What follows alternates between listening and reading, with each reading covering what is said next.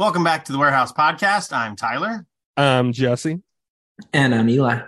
And boys, we return after I think a three month hiatus. I think we last spoke before Thanksgiving. Is that it? It's right? been a minute. It's yeah. been a long time. It has been. Although we haven't been totally off the airwaves. We uh, have all made appearances on the Orioles Family Feud uh, competition that's going on right now. It's been super fun. Yeah. I've like very, very genuinely enjoyed that. Yeah. It, it, yeah, ahead, it is. I was just gonna say it is. It, it is really fun. I've liked it a lot. Uh, I will say that might be a partial explanation as to why we haven't recorded. Uh, maybe if we, uh, you know, weren't doing that, maybe we would have recorded in that time. I don't know. But uh, we're two and one, so I'm happy about that. Like, I feel like we've been doing a good job. I'm like proud of you guys, and you know, oh, you. I, I, think we're doing good. Hey, Jess, we're proud of you. Oh, yeah. Thank you, thank you. Yeah. You're undefeated. Technically. That's yeah, true. I mean, technically, but Tyler but and I took the L last time, right? But we're a team, you know. We're a team. So, Wait, well, I guess we should inform the audience if they somehow have not seen this, but um, give that fan a contract is another Orioles podcast, sports podcast. Give, give that fan a podcast. A podcast. I'm sorry. Yeah, yeah. Give that right. fan a podcast. yeah, yeah. It's a play on give the fan a contract, which right, right, that's right. how I got confused. That's that's what they're doing there. But uh, yeah, it's another podcast that uh hosted by a couple local guys and they're conducting a big tournament of Orioles podcasts. Um, and it's the questions are really fun if you watch Family Feud and enjoy that. Um, this is kind of a similar thing, but Orioles adjacent. Um, and so the questions are sometimes fact based, sometimes they're more vibes based. So uh, it's a good time. So check it out. Uh, give that fan a podcast on Twitter, and um, you'll you'll figure it out. Just look it up. Yeah. But and um, yeah to give it to Ryan specifically, Ryan Blake in particular oh, yeah. was the one who sent out all these questions, coordinated the whole thing. So shout out to Ryan as well. It's been super yeah. fun. And as we're recording today, I think we are technically in the semifinals. We're in the losers bracket side of the semifinals. We were in Right. the winners bracket side. Um, we're still waiting on getting that that semifinal scheduled. But if we win, we'll go into the final and uh, see how it goes. But uh, either way, it's been a good showing. Two and one, like Jesse said. Um, so we can't we we can't have anything worse than a 500 record. So that's pretty cool. It's true. I never even thought about that. And if I mean, if we make the championship too, that's worthy of a lot of celebration, Oh, even yeah. if we, you know, don't win the championship. So Absolutely, there are Yeah. moral victories in uh, in that competition. for Um, sure. I, you know, Eli told me this was a possibility, but I'd be really excited to do it with both of you guys. You know, Yeah, So Yes, I'm it- I'm hoping that happens. Yeah. Depending upon the matchup, uh, all three of us maybe and scheduling abilities, all three of us may appear at the same time. So far, it's only been uh, two of us. Uh, each iteration of the two of us has uh, gotten on there. So Right. Each Been cool. duo. Yeah. yeah. uh, anyway, today's episode of the Warehouse Podcast, we're going to basically do kind of an off season in review. Obviously, we haven't been around for a couple months here, and no individual move that's happened so far has been big enough for us to like push all of the things aside in our schedules, come together for a podcast. Um, and I guess that that kind of is an indication of how we're gonna what the vibe is gonna be like on the show tonight. I, I will say that's a little bit of an indictment of the Orioles off season, you know, and how it's come Yeah. together. Well, Abso- it- Mhm. Yeah, I was also just gonna say, uh yeah, I mean one, nothing big enough has really happened. Um and yeah, um I just can we just There's no number two. Sorry. That's okay. I Um, just completely That's, that's okay. Um, but yeah, it's it's not been the most exciting off season, but I think in general the vibe. The, the, I keep, I'm saying vibe too many times as well. I've noticed that already, so we're gonna we're gonna try to not say vibe anymore. hey, we're in mid-season form right now.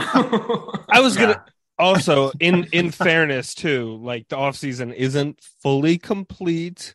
So nonetheless though, I we think there's there are got some enough time to hit the gym, you know. right yeah th- i think Yeah. there's enough uh, reason for a little bit of concern here that we're not going as big and as bold as as we would have liked so Yeah, But but I mean, in, in general, like I, I think uh, this is kind of just going off script here. The Athletic put out some grades earlier this week, and the grades are each given by like each reporter for the team, so it's not like a you know a, a comprehensive evaluation of the Orioles offseason. But Dan Connolly gave him a C plus, and we're going to give our grades later on. But kind of the the general consensus on Twitter seemed to be that C plus seemed pretty fair for what the Orioles have done, and Uh, we'll see if we agree on that. But but yeah, we'll talk through the Orioles moves, what they did, what they didn't do, maybe rehash a couple of the smaller things from earlier in the offseason that we may have forgotten happened. Um, then we are also going to go through prospect rankings. Most of the big uh, public facing rankings are out. The only one that hasn't come out is Fangraphs. Um, but we've got, I think, five different uh, publications that put their stuff out. So it gives you a pretty good idea of how the industry is evaluating the Orioles. We'll talk through that um, and just kind of get our our general um, take on it. And then finally, just kind of a, a, quick whip around about Orioles ownership situation and, and what is going on because the last two weeks there, n- not that anything monumental has happened, but it just seems like a calamity of errors, PR and otherwise, the last couple of weeks for the Orioles. Um, so just kind of talk about that, take our temperature on the situation there, including some big stadium news that actually broke right before we got on to record tonight. So that's going to be kind of the agenda today, boys. Um, but I think we'll start with uh, the Orioles on-field moves, um, and I'm just going to kind of go through things and maybe we stop, pause, talk through them. Uh, first off, is who is who who became a free agent from the 2022 roster and is no longer with the organization. That would be Robinson Chirinos, Rougned Odor, Jesus Aguilar, and Jordan Lyles. Lyles has signed on with the Royals, and Aguilar has signed on with the Athletics. Um, that was a move I totally missed, by the way. I did not see, and it's a major league deal. But did you did you see that? Which is kind of um, insane as well. But Chirinos and Odor are both still free agents. Uh, if we want to stop there, uh, is that kind of how you figured things were going to go there, Eli? Did you expect any of that foursome to return to the Orioles this year?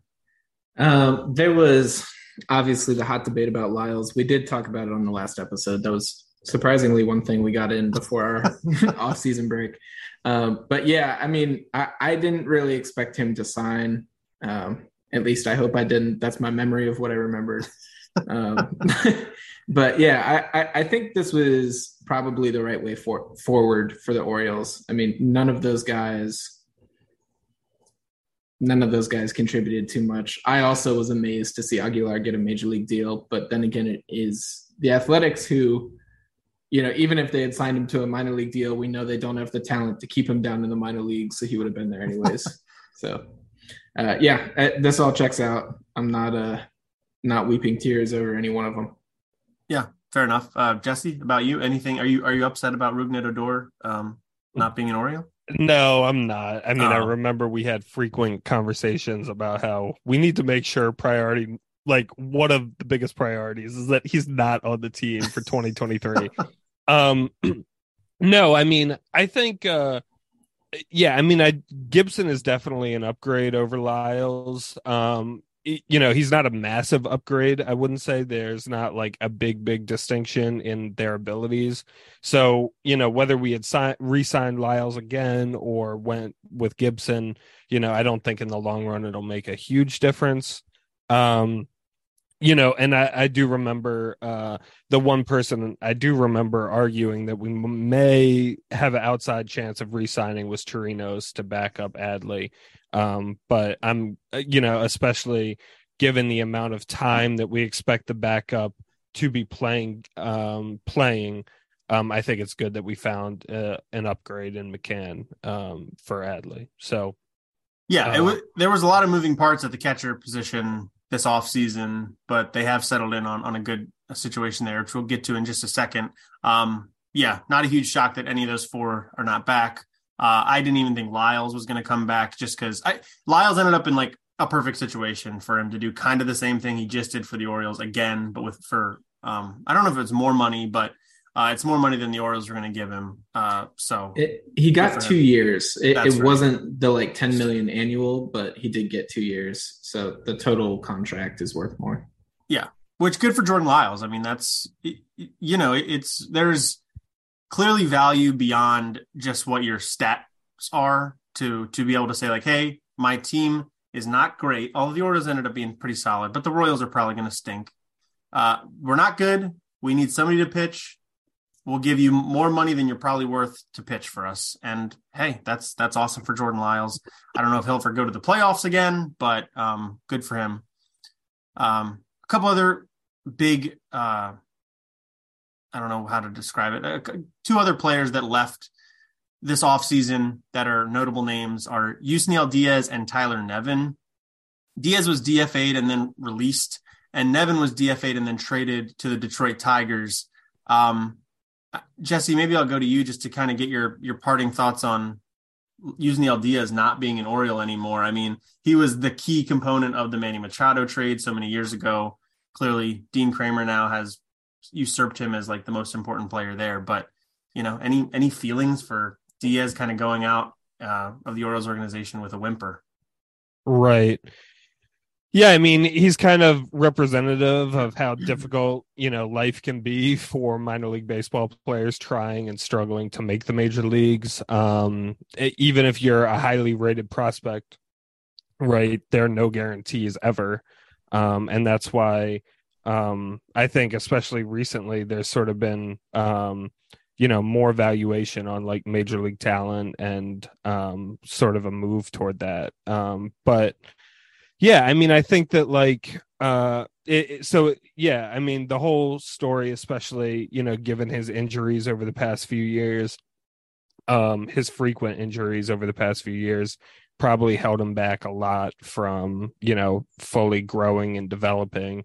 Um and then yeah, he and not only all of that, he never even really got a legitimate chance at the major league level, which I'm not saying he, you know, anybody is ever entitled to or anything. Right but he he never even got you know a month or two up at the majors. He had one at bat for the Orioles last year where he struck out, and then he got immediately immediately uh, sent back down. So um, yeah, it's kind of uh, right. I mean, there were so you know. Uh, like you were saying, he was the centerpiece of the Machado deal at the time.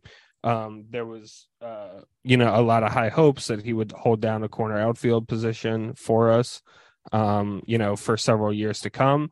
Um, from the Orioles' perspective, um, you know, I think like all the outfield prospects that we have, um, I think make it make it, you know, losing Diaz uh, in terms of the Orioles' outlook um, easier because uh, at this point, especially where he is in his career, he's really not needed, and we definitely have prospects that are um, definitely uh, at this point probably have more potential and uh, are more likely to to uh, be effective and uh, be effective major league players for the Orioles. So, um, in terms of a a baseball outlook perspective, at this time, it, it's not a big deal. Um, I mean, of course, if you know, I guess when do yeah, if three years ago or whatever he was, you know, a major league outfielder for us, that could have made a, a difference, right?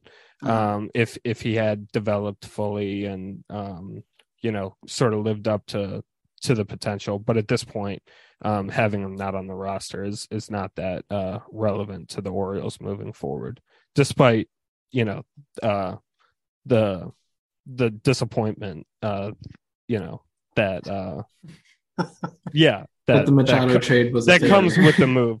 Yeah, I mean, I mean, we do have Kremer but you know, Kremer obviously isn't a Machado, so yeah.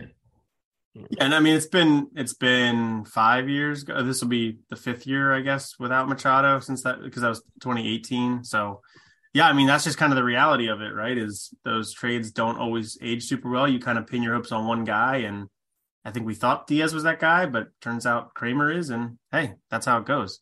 Um, also, Tyler Nevin, bummer for Tyler Nevin, but also like not it's like the least surprising development I think of the offseason. Um, yeah, he was top yeah. of the list as we brought in pretty much anybody to get kicked off the roster. So yeah, well, yeah, and, and related to that is a couple of minor league signings they had throughout the, the winter, which were players that I mean, T- Tyler Nevin could play third base, but you know, considering we have Gunnar Henderson, Ramon Urias just won a Gold Glove. Uh, Tyler Nevin probably wasn't going to see too much time at third base. He was mostly going to be a first base, DH, maybe corner outfield option, uh, and one that couldn't really hit all that well. So that's a tough that's a tough thing to convince a team to give you innings there. Um, but the Orioles did make a bunch of minor league signings. A couple of the noteworthy ones: uh, Lewin Diaz and his DFA fiasco of an offseason. Franchy, Franchy Cordero, who's was a Red Sox recently, Ryan O'Hearn, and Nomar Mazara. the Orioles have kind of gone all in on left-handed first base types. Eli, um, I mean, do you see anything interesting with their choice to do that? And does that tell you anything about maybe you know what the organization is is thinking a weakness is for them? Yeah, I, I think they're looking for one of these guys to you know make an impact in spring and end up on the 26 man. I, I do think you know it's interesting that they are going for like, I mean, Lewin Diaz to an extent, but mostly Franchy Cordero and Nomar Mazara just have this insane, prodigious raw power. Um, and so they're clearly looking for that thump in the middle of the order. You know, to an extent, I think that's what they were looking for.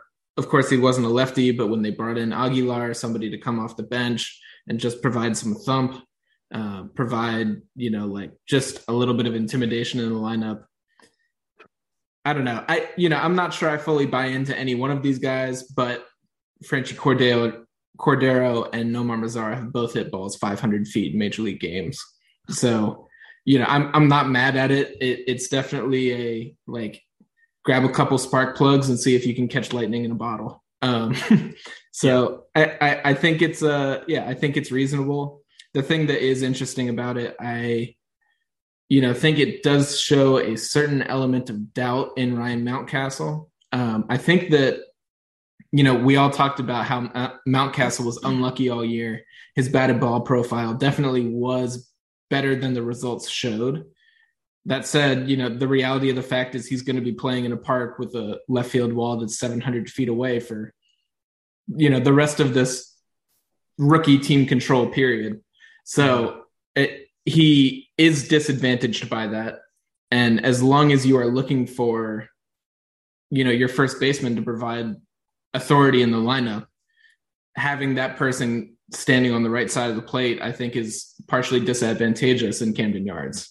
So I, I, I think it makes sense to try to bring in some left-handed bats. Don't get me wrong. I do not think that there's any chance Ryan Mountcastle isn't our starting first baseman on right. opening day. You know, he's around and he's around for the long haul. Uh, but I think it makes sense to try to play some matchups potentially. If any one of these guys uh, starts to string some stuff together, starts to make some better swing decisions, starts to see the ball a bit better than they have in the past, then yeah, they could provide some thump, and we've got the nice flag court that is calling their name in right field. Yeah, it's interesting, like you know, because because like what you just said, Mountcastle is the first baseman, and all of these guys have had a bite at the major league apple. You know what I mean? Like they've had their chance, hasn't gone well. And I think that if if Mountcastle is not your first baseman, one of them is something is wrong, and we've got bigger problems, and I think a trade has to be made. Um, but I do think like if Ryan Mountcastle goes down for for two weeks, okay, I could have one of these guys come up, play a role for two weeks, and then Ryan comes back into the fold. Um, which I think that maybe tells us like they don't love the first base options they have at Bowie or Norfolk. And it's because they haven't really drafted those types of guys. They've been very middle of the field focused, apart from getting a couple corner guys that they've had, uh, uh, like Heston Kjerstad a couple years ago, and then Colton Cowser is kind of a center fielder, corner outfielder. But yeah, I think it's just it's something that they clearly didn't feel confident in those options behind uh, Ryan Mountcastle. Um, but but that doesn't. I, I still agree with your point that this is kind of a show me sort of year for Ryan Mountcastle because yes, you can hit the ball really hard and that should eventually lead to doubles and home runs, but you've got to play in the park that you're dealt. And right now that is Camden Yards. So, you know, I, Ryan Mountcastle is the first base for 2023, but I don't know if he's guaranteed anything beyond that. If this team has higher aspirations, maybe they've got to do something. Um, but but uh, yeah, it was an interesting string of moves. Uh, Jess, did you have anything to add to that conversation? I mean, I, I think the the thing that is interesting is I feel like they're largely moves, sort of like you said, uh, bracing for a potential injury or something like that. Because, um, I think Adley is going to be the one who probably plays first base when Mountcastle needs to sit down. Um, for like a day, you're saying? Yeah, yeah, right, yeah. exactly. So um yeah when when uh hyde doesn't like the matchup with mountcastle over at first right i think adley will probably you know um be be used uh, that day to sort of take a rest from behind the plate and from his catching responsibilities. So um, that's kind of how I'm envisioning it. I don't imagine, you know, if Mountcastle is healthy, I don't generally think that Mazara or Cordero would just sit on the bench behind him. Um, no. Yeah, just uh, being limited to basically only playing first, even though uh, Mazara plays a little bit of outfield too, though, right? But I don't. Yeah, he's think... been a corner outfielder in most of his time in the in the bigs, but right, he's but never I, been good at it. So, and I don't think, and right, and he's not going to get any time in our outfield. So, um, mm. yeah, so he's, pro- he's, probably comparable to Santander out there, but defensively, you mean? Yeah, yeah, defensive. Okay, yeah, I just, I Oh, go ahead, Tyler. I mean, uh, I just think we have options, you know, other yeah, than no, I, other I, than Mazar. I don't see it. Yeah. Well, yeah, and it just gives the roster so much less flexibility. Like, yeah, I guess he could technically play first base, corner, outfield, but that's not that much flexibility. Mm-hmm. Um, but yeah, I think you're right on Rutschman playing some first base, and I think James McCann said as much. Like when he was right. coming over, he was like, "They told me me and Adley are going to play some first base," and. Mm-hmm.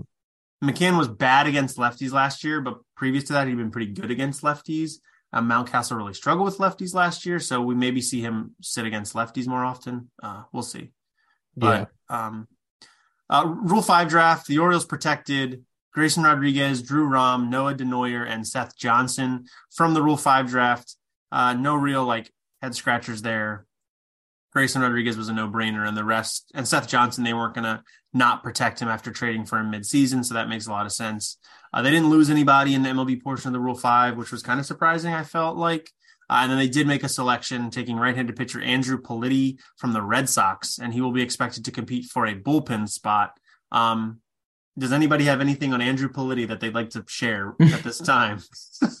I, I don't know. I can say last year was his first year transitioning to the pen, and he's kind of like he's a mid 80s guy. He does have a more like vertical curveball and kind of a short, hard slider. They do classify him as having a slider and a cutter, two distinct pitches, but they say they're pretty uh pretty similar in profile. So I, I think that he I don't know. I think that he's somebody who if this were the Orioles of 2021 would undoubtedly be with us for a full year. But this year our rotation I don't know, as we can kind of talk about as we're going, but our rotation is filling up and that's pushing the likes of, I don't know, I think Tyler Wells, DL Hall, Austin Voth, you know, I think all of these guys are going into the pen. And I'm not entirely sure that there will be room for a project, so to speak, which is a pleasant surprise being an Orioles fan. We're used to having a Rule 5 player on the, you know, on the team all year, sometimes too. So, yeah plus the stellar bullpen we had last year, you know, and we have guys in the rotation getting pushed to the the the uh to the bullpen. I yeah, I mean I don't think the Orioles realistically think that, you know, he will make it all year. I mean maybe they think, you know, maybe he shocks us, but I think more likely um they view him as temporary and as someone who will eventually be be given back. Well, and it's you know, it's kind of like you said, the bullpen was really good last year, but I, something to me feels like there's some smoke and mirrors to some elements of it. I think Felix Bautista is really, really good. Probably not as good as he was at certain times, but still really good. The clear closer and the and the top guy in the pen. Cionel Perez, his peripherals are a little spotty. Who knows if that's really going to stick?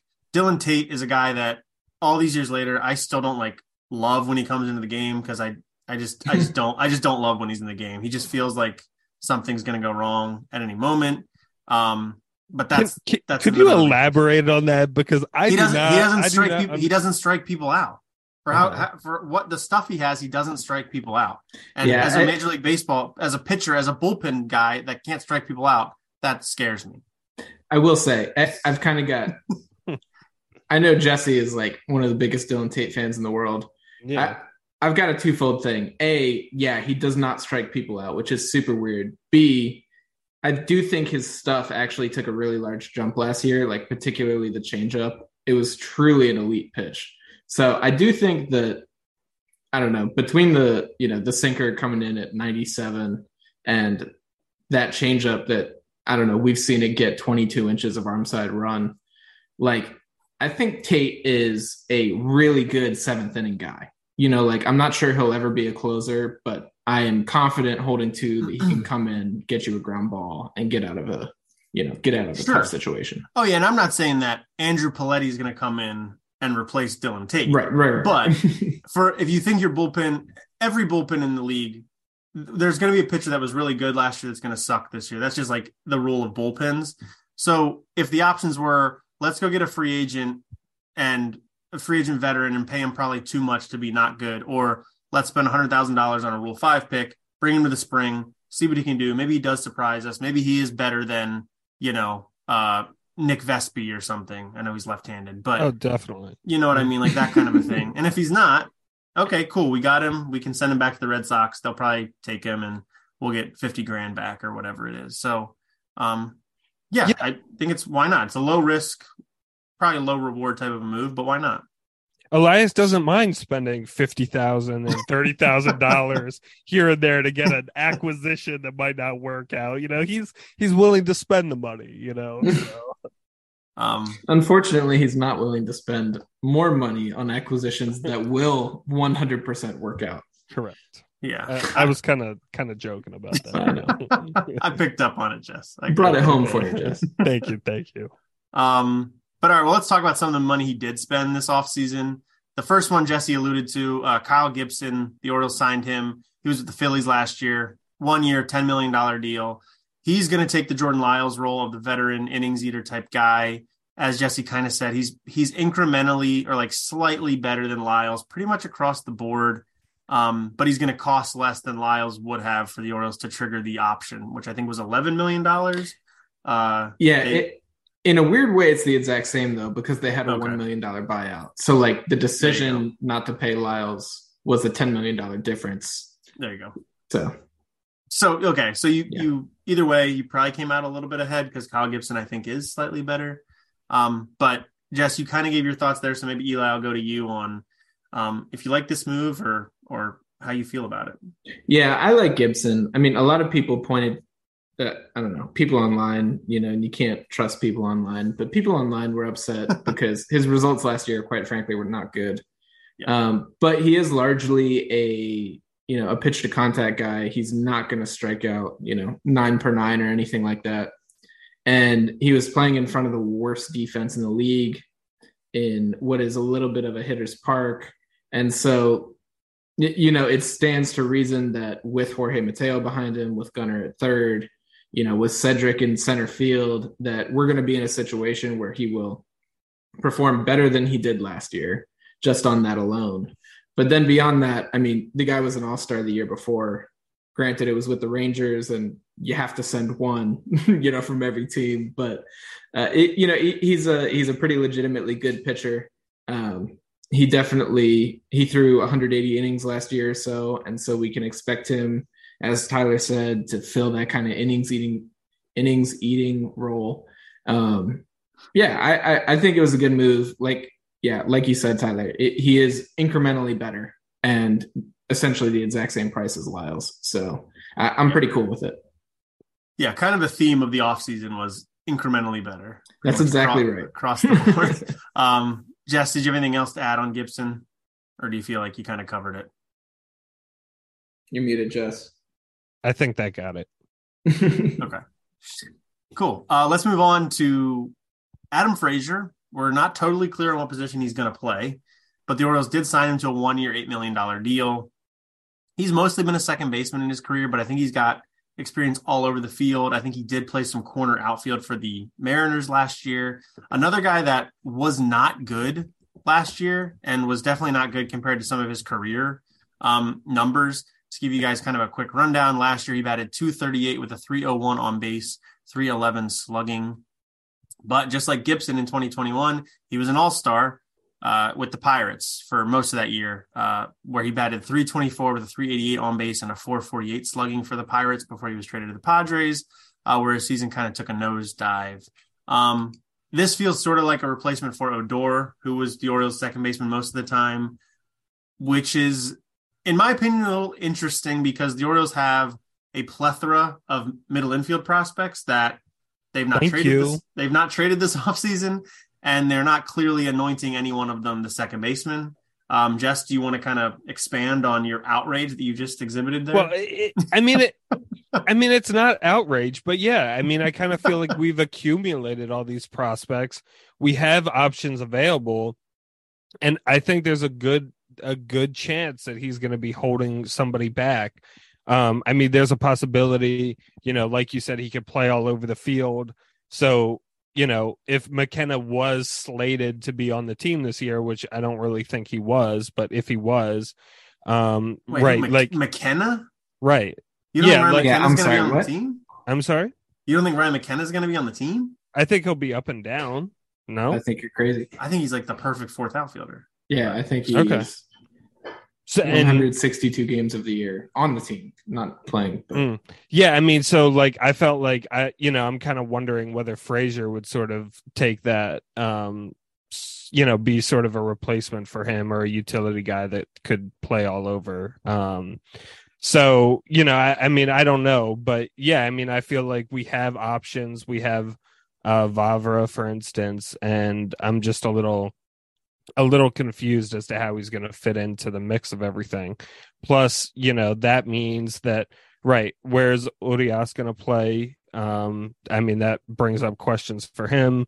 Um, and then yeah, any of the options, uh, also like Joey Ortiz or somebody like that. Right. Like, is he going to get? How can he get slated at second base now that Frazier's been signed? So, uh, you know, it's just kind of difficult to see how he's going to fit in and you know it's going to be hard to make sure he's not blocking somebody. And you know that's kind of where i'm a little um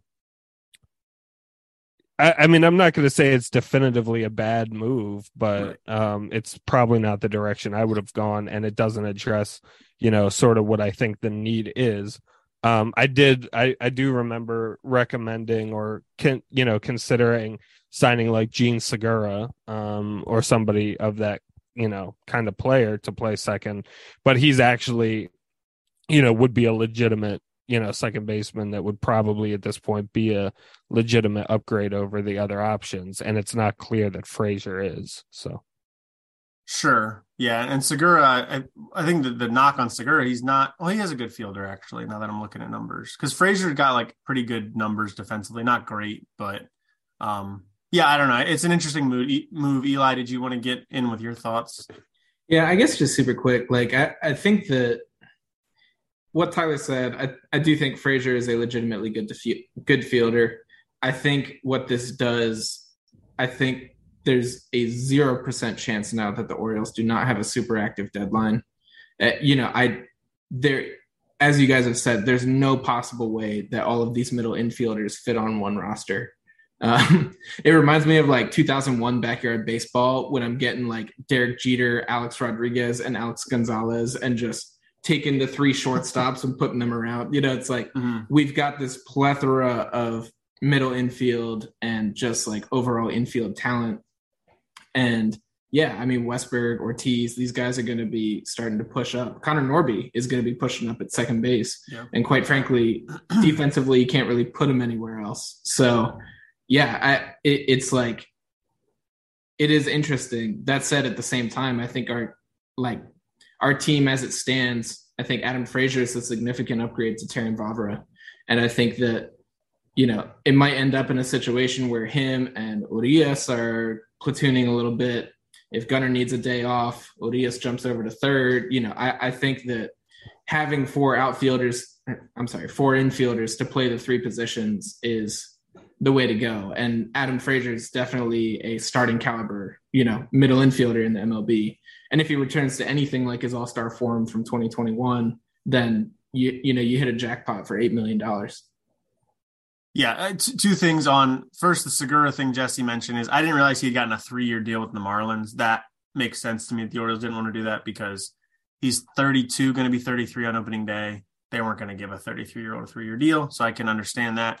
Um, and I think like in general, the Orioles like whole uh, thesis and like goal of the offseason seems to be like just get through the first like three months of the season at a 500 record. Like just get through them, be 500. I think that's exactly right. like it, it seems like they were just like I mean, do absolutely nothing to the ceiling and just yeah. raise the floor just a little bit to just continue what we had last year and then figure out ways to make an impact later. Right. or like or or just reassess halfway through. Right. Well, yeah, you could reassess because if it, if it all goes sideways, that's something too. I mean, I I don't know that the the day the deadline's probably a little bit differently if things go sideways, but your off your next off season probably isn't. Um, but yeah, I think it's like literally just like get through it. They don't. I don't know. They're not really in a rush, obviously, to get minor leaguers up to the majors and like show them off, because I think what can happen if you do that is, I don't know that anything like DL Hall came up last year was not good last year. I don't know that that's really dented his like his value in baseball circles, but like we'll talk about prospect rankings in a little bit he's gone down in like pretty much all the prospect rankings because he came up, was erratic, uh, didn't look great, had good stuff, but couldn't throw a strike. Like all the negatives you ever heard about DL Hall showed themselves on the major league stage last year. Exactly. And potentially you saw some things kind of fall apart there. The same thing could happen to Joey Ortiz or Connor Norby or or whoever if you bring them up and they just struggle a little bit. So why not just keep them in AAA, let them keep filling up the stat sheet, that let, lets you get more data on them too. The team's 500. Okay. Uh, Joey's really crushing it. We really buy his numbers now. He's the second baseman, and we're trading Connor Norby for and so and somebody else for Shane Bieber. You know what I mean? Like it allows the Orioles to get more information. So Adam Frazier is an eight million dollar band aid to allow them those three months to make a decision on that stuff, which is like convoluted and, and frustrating because I think the team could be so much better this year, but they're like, they're just like, they're not caring about these first three months. And then really things start in 2024 is kind of how they're like positioning, which I hate, but I'm just saying. Hmm. Just real quick, Jeff, Sorry. It, it seems like they're delaying committing, sort of. Yeah. You, you, you know, it's just kind of like, okay, let's hold, let's hold, let's, okay, go, go, go. You know, it's right. like, and we haven't seen the go go go. It's we are just like in this holding pattern, and we're like right on the precipice, ready to like, I don't know, ready to dive in, and it just hasn't happened yet. Right. My, my thing with that, Tyler, is I, I get what you're saying. Yes, it allows the Orioles to collect more data and stuff like that. I guess I just I don't have I don't really believe if Joey came up, started at second base, you know, or Norby, you know, or whoever it is, whoever they think would do the best, right? Started at second base, that his value would dramatically decline even if he really struggled in a few months at the major league level, you know, especially if he got, you know, sent back down and then started raking again, you know, or whatever. So that's that's kind of the only thing that I I guess I would disagree in the analysis. And the the the potential for that, right, is high, right? I mean, their value would skyrocket if, if they started really producing at the major league level. You know what I'm saying? So Yeah, but then if they start producing at the major league level, that's your guy. That's not that's not the the Cleveland Guardians guy, you know right. I mean?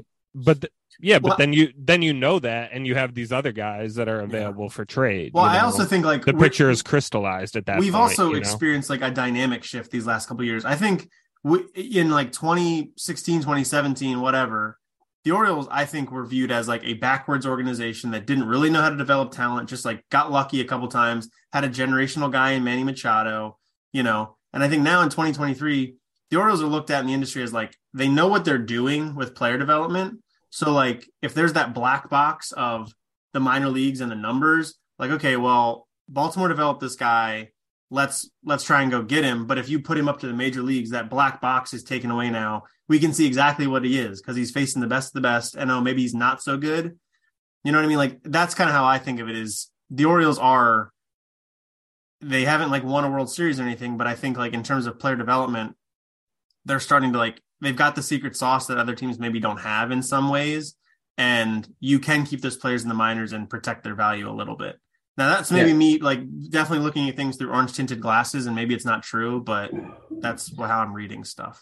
Yeah I, I, think those like have a little bit of like a player development brand. You, you know they have like when it is stamped with the orange o there's a little bit of a premium on it. I think that's true. And i think you know you can we're going to talk about the prospect rankings. Like we have I think 11 guys who all made it into the top 100 in these various rankings. It's like unbelievable, you know. And yeah. you know, for reference, if you got 30 teams in the league and 100 spots, you should have 3.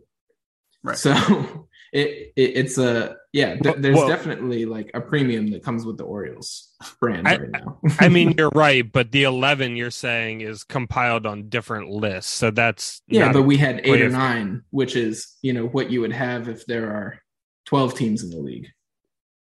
Right. Oh, you're saying eight or nine on one list. I'm just yeah, saying on yeah. every single list. Yeah. I'm just saying the eleven was a little slightly unfair based on how you were. That's yeah, but, but but I mean, I'm just saying that. I, all right, then you know that means that we got 11 of the top 125. Right, that's what I was going to say. Right, okay, yeah. I but I just don't want the audience to be confused. And well, the know, audience like, aren't. They're not dumb. They know. Okay, what, I'm not saying they're dumb. I'm just saying like. Look, it was like a slight Jesse thinks you're very stupid. You did it right. That, Jesse that, doesn't respect you. if, if, somebody was trying to lie with numbers, they might do a sleight of hand like that. I don't know. Okay, anyway, right. I know that's not what you were doing. Right. So I just wanted to be clear. That's all. That's all. all right. Let, us keep going through these. We got three more moves to talk about before we get into the, the prospects. Uh, Mychal Givens is coming back to the Orioles. Jesse, I know you're ecstatic about that. It's a one year, $3 million contract with a mutual option for 2024 that if both sides pick it up, it's worth $6 million. If Givens picks it up, but the Orioles don't, it's worth two million two million dollars. And then if uh, the Orioles pick it up, but Givens doesn't, it's worth one million dollars. It's very here. Here's the deal: they're not both going to pick up the mutual option. So Mychal Givens will be here for one year, that's, and that's it will be a five million dollar guarantee. right. Uh, Jesse, how are you feeling about Mychal Givens coming? I mean, I like it. You know, I, I you know, it's going to be interesting because you know when he when he left us, he was like our eighth inning sometimes rarely our ninth inning guy, and he's going to be coming back to us as a sixth or seventh inning guy, um, given our bullpen. So it'll be interesting to see the change in in how he's utilized. Um, but I mean, you know, obviously, as you said, I've loved Mychal Givens for a long time. I think he's a great asset to a bullpen just because of his arm angle. Um, I mean, that alone, I think, like really, you know, uh, boosts his value to any bullpen um, you know, having a guy like Darren O'Day or um or given somebody like that um Chad Bradford. Yeah, exactly. exactly. So um I you know, I mean from that perspective, you know, I think it gives our bullpen a greater diversity of you know types of arm angles, velocities, that sort of thing. Um, so I think I think it's a good pickup from there, and I think he's gonna I think he's gonna be a solid reliever for us. So I I like it do you think his warm up song will still be ready or not by the Fugees? I don't know. You know, now that you say so. that, yeah, I mean, it's it's a it's a great a long time walk up song. Yeah, yeah, yeah. I mean, I guess a lot a lot has changed. A lot new songs have come out in that time that he might be tempted well, by. Yeah, the so, Fugees well, wasn't exactly a new song when he was. No, that's true. That's true. But like, there, there's still another four years of worth of selection that he, you know, he could choose from. Fair enough. Um, um, but yeah, no, I'm I'm excited about it. I think it's good, and I think he'll I think uh, he'll do well for us. Yeah. Eli, do you think he'll do well for us? I think he will. I, I do need to say, like, uh, I had forgotten this about him, and you know, was disappointed in myself for that. But there definitely were some domestic abuse allegations flying against him. Uh, so when I was reminded of that on Twitter, and appropriately so, I was a little bit disappointed again. But uh, yeah, I can't say I know the outcomes of those, whatever, but uh, it, it is always significant that somebody felt they were in a place where you know they needed to speak out about such a thing. Um, and you know, I, I I looked it up a tiny bit before this and didn't find any huge like conclusion, but uh, they are now divorced. Um, you know, it did end. Um, so I, I don't know. That it, it's something worth saying yeah. You know, like character is in question as to an on the field product. Uh, yeah, I think he's a good reliever. Like Jesse said, I think that there is value in having different arm angles out of your pen. I remember when the Rays were uh, taking on the playoffs and Nick Anderson was kind of leading the charge. They went through and they showed like the eight or nine arm arm angles and it made a perfect like 180 degree. I'm sorry, the eight or nine arm angles out of the Rays bullpen, and it made a perfect 180 degree semicircle. It was unbelievable, just like all over the place. And there's a lot of value in giving those different looks. You know, there is a lot of value in Felix Bautista coming from, you know, like releasing the ball nine feet up in the air at 100 miles an hour. And then Dylan Tate at the three quarter slot with 98. And then Mychal Givens, you know, full sidearm at 94. It, it's like, it, it's difficult to keep picking up these changes in speed, keep picking up these new arm angles and uh, I yeah, I th- I think that's an interesting point. I think it's worth uh, worth mentioning, and I think that the Orioles, you know, like know exactly what they're getting in him. You know, he's really a two pitch guy. He's a fastball slider guy. He'll continue to be that, and yeah, you, you know, you talk about volatility in a rotation. I think this is or in a bullpen. I think this is kind of hedging bets against that because he has been around for a number of years and he's a pretty stable product as far as a bullpen piece goes. So um, I like the move from the baseball standpoint. Uh, I do think, yeah, I think it was a good pickup. I think it once again like raises our floor incrementally. Um, if Bryan Baker implodes, you know, you've got Mychal Givens to take over the sixth inning. It's simple as that. Yeah, I, that's that's a good point, and I think you're what you mentioned about the domestic violence is important to note too. Um, this is like we're you know we're a baseball podcast, and I think we we like the sport first and foremost, and we have to rem- remember that these this game's played by people, and that's both for good or for bad. And um, you know, it's it's tough sometimes to to remove the to just root for the jersey. You know what I mean? Um, yeah. And I know that's what I try to do is because there's I'm sure there's been Orioles over the year that have been terrible people, and there will be terrible people in the future that are Orioles. And how about you know, how about how about Sidney Ponson back in the day? Yeah. How about um Alfredo Simon shot a guy, didn't he?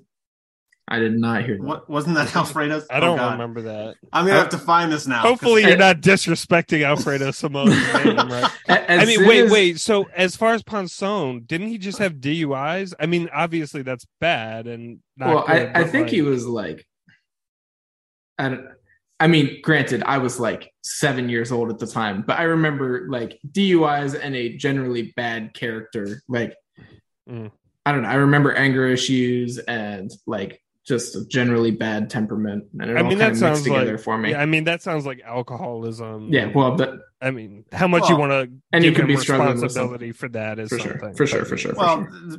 yes. I mean, that's a more complicated decision or right. discussion. Like, right. uh, there's alcoholism and there's deciding to get behind the wheel of a car, which are two different right. things. For sure. But um, yeah, Alfredo Simon was alleged of involuntary manslaughter after a New Year's Eve celebration where he shot a gun in the air and it mm-hmm. it, it, hit somebody, killed them.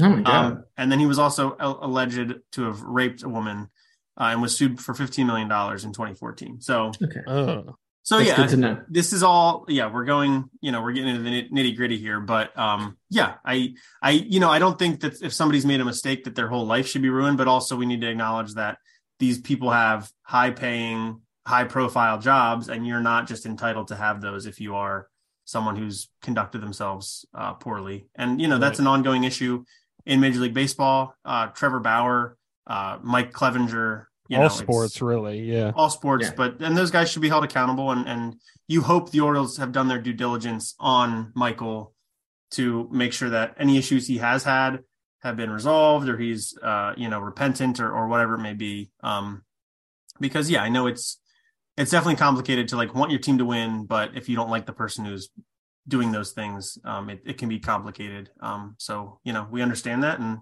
you're free to fan the way you want to fan. You know that's just, that's how I think of things. So also, um, yeah, that was very well said. But also Aubrey Huff, we can't get through this conversation without just yeah. saying that name. So good well, to proceed. Aubrey Huff. Yeah, Curt Schilling was an Oriole for a little bit. That's true. I mean, I, I, was thinking about Luke Scott too. You know. Oh yeah. So we yeah. we've had our fair share of well, of and, you know, and that's people, it's know. bad in different ways. Um, you know, there's some guys that are have bad opinions. There's some people who have bad actions. Um, it's complicated. People are complicated. All right. Um, and we will try to call them out here when uh, deemed appropriate. Yeah. Um, moving back into the maybe we should just have an episode like philosophizing you know like about uh, like just giving our opinions about all this sort of thing yeah. i think we i feel like that. that. would be a really useful uh use of time yeah yeah that's definitely what our audience is looking for, is looking for, for sure. um yeah. back to the uh, acquisitions from the offseason the Orioles traded for catcher James McCann from the New York Mets in exchange for minor leaguer Luis De La Cruz and cash. Uh, Jesse, this addresses the backup catcher thing you mentioned earlier. Um, how do you feel about James McCann as the backup? Does, does this feel like a an upgrade from Robinson Chirinos, or where's your gut at there? Oh well, no doubt it's an upgrade. Um, the the one thing uh, that did stand out to me is you know it is sort of a long contract to have for somebody who's going to be a backup catcher. Um, so that's that's kind of an interesting um, decision the Orioles made. With that said, um, he's definitely like probably a better uh, catcher than his numbers showed last year. Um, you know, he was an All Star, I believe, at one point. Is that 2019? Correct? Yeah, yeah, 2019, and, all, and right. also a bunch of his salaries being paid by the Mets while he's here. So got right. Well, that's the other thing, right? Exactly. Is that like the Orioles got him for really cheap, relatively, and right, the Mets are covering basically. The Mets wanted to get rid of him basically. Yeah. So, um, yeah, the Orioles were sort of taking advantage of of a situation, which they sort of did with the Athletics too, which we'll talk about. But um, you know, so uh but yeah, I mean, I, I, I think it's a good move. I think he's a good upgrade overall. Um, I mean, I guess there's always opportunity for the Orioles to deal him too if necessary. Um, but I was just thinking about like the uh, I, I think it is I think it is a good move. It's just kind of interesting. You know, they're kind of locked into sort of a long term contract for for a backup catcher. But um yeah. Yeah, Fair enough. It, it is kind of a weird setup there because yeah, you forget that he's got he's got two more or two or three more years after this, so he'll two more. Yeah, he'll be an Oriole for a little while, um, unless he really struggles, and then in that case, I think they're only on the hook for like six million dollars or something beyond this season, so it's not huge. Yeah, it, it was his contract was two for twenty four remaining, and they're paying down nineteen of it, so we're on the hook for five, which is yeah. like I don't know for for 80 games of a reasonably okay catcher that's like more than worthwhile. Yeah it'll be interesting to see if the if like the robot ump stuff comes to be and then if his framing that he's pretty good at becomes less valuable. If he's not hitting sure. then it's like oh, okay what are we doing here? But um that's the not one, a problem for 2023 yeah. So one thing i will say that uh this sort of reminds me a little bit of right it, it's it very much is it reminds me very much of Billy Beane and Moneyball. Um, I, I remember when there, you know, there was a time Billy Beane was talking about like making some negotiation or some sort of contract and he needed just a little bit of money. So he went to the Mets and he's like hey can you just give us you know I don't know what it was 50,000 100,000 you know 500,000 and the Mets were like sure you know like why not? Like it means nothing to them you know um so you know it's kind of interesting uh that uh you know the Mets, you know, are fine just like giving the money away to the Orioles and, you know, like that that is, you know, they save 5 million, so good enough for them. You know, they can wipe their hands clean of James McCann and they don't really care. And the Orioles, you know, are sort of uh, you know, Billy Beane sort of uh, was using the Mets as a piggy bank in that situation, or or uh, you know, uh, or like just going to a bank and just getting free money, you know, for nothing, basically. And that's kind of what it feels like a little bit the Orioles doing here. Um, and sort of the Orioles doing the same thing, sort of in reverse with the A's, which we'll talk about. But yeah, it's just kind of an interesting dynamic to see how all that stuff is moving behind the scenes and, you know, how each each team is approaching um monetarily these sorts of negotiations from very different perspectives. So yeah, I mean the Mets, you know, they made waves all offseason by spending well the last couple years for spending out the wazoo and but James McCann, that's just we got to get something. We can't we can't pay his whole contract, so we got to get uh, a couple million dollars and Luis De La Cruz. Um, but we'll see. But let's let's talk about the Oakland Athletics trade you just mentioned, Jesse. Uh, the Orioles finally got their like rotation piece that was more of an upgrade than Gibson. They traded for left-handed pitcher Cole Irvin and minor league right-hander Kyle Virbitsky from the Oakland Athletics in exchange for minor leaguer Daryl Hornet. Uh, let me say that again.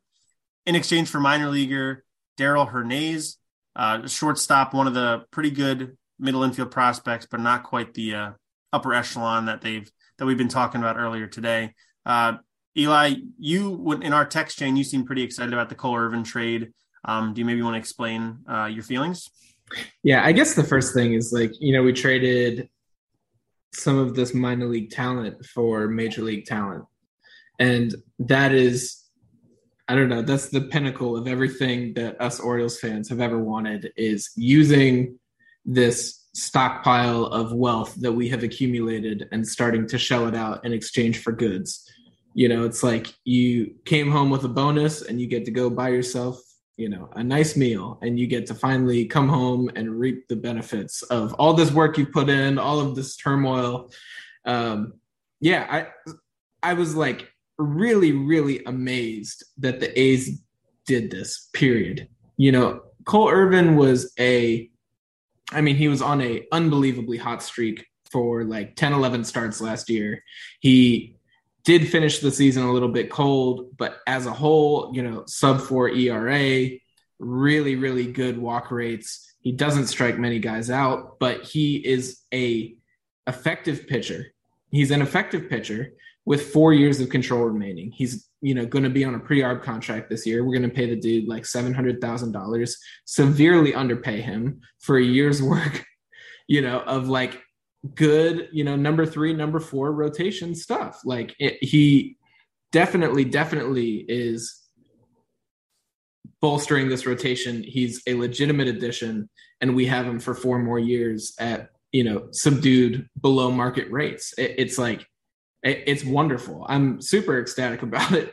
Um, and I, you, know, it's like it's hmm. definitely not a Carlos Rodon. This is not a dude who's going to come and start Game One in the playoffs and you know shut down the those New York Mets we were talking about and roll through the Yankees and the Dodgers. It's not like that, but he is a talented pitcher. He's still like you know in his mid to late 20s so there's still some development that could happen He's got obviously a new development scheme over here, so you know there might be some stuff that we could tap into. Um, but you know, being the soft thrower that he is, you know, I think he averages like 91 on his fastball. He's probably never going to be some super super impact guy, but th- this is the type of dude you need in a major league rotation in a contending like a, any playoff contending rotation. he's he's a great pickup, and the fact that we could do it with a shortstop who is very talented, who has had a lot of helium, you know, has been on the rise, but just barely made it to double A Bowie last year. Like I, I think that's wonderful. And we got some like six foot seven dude uh-huh. to stash in the minor leagues as well, along with it. I don't know like how four years of a major leaguer is worth less than Darell Hernaiz. I love Hernaiz, but it just like it was fascinating to me and it made me happy. Yeah, it, Jesse, do you want to give your take and then I'll chime in? Yeah, I mean, it's it's sort of equally as shocking, I think, as Eli is sort of indicating here. Um, right. I mean, we know for all intents and purposes, we know that Cole uh, Cole Irvin is going to be a productive major league player.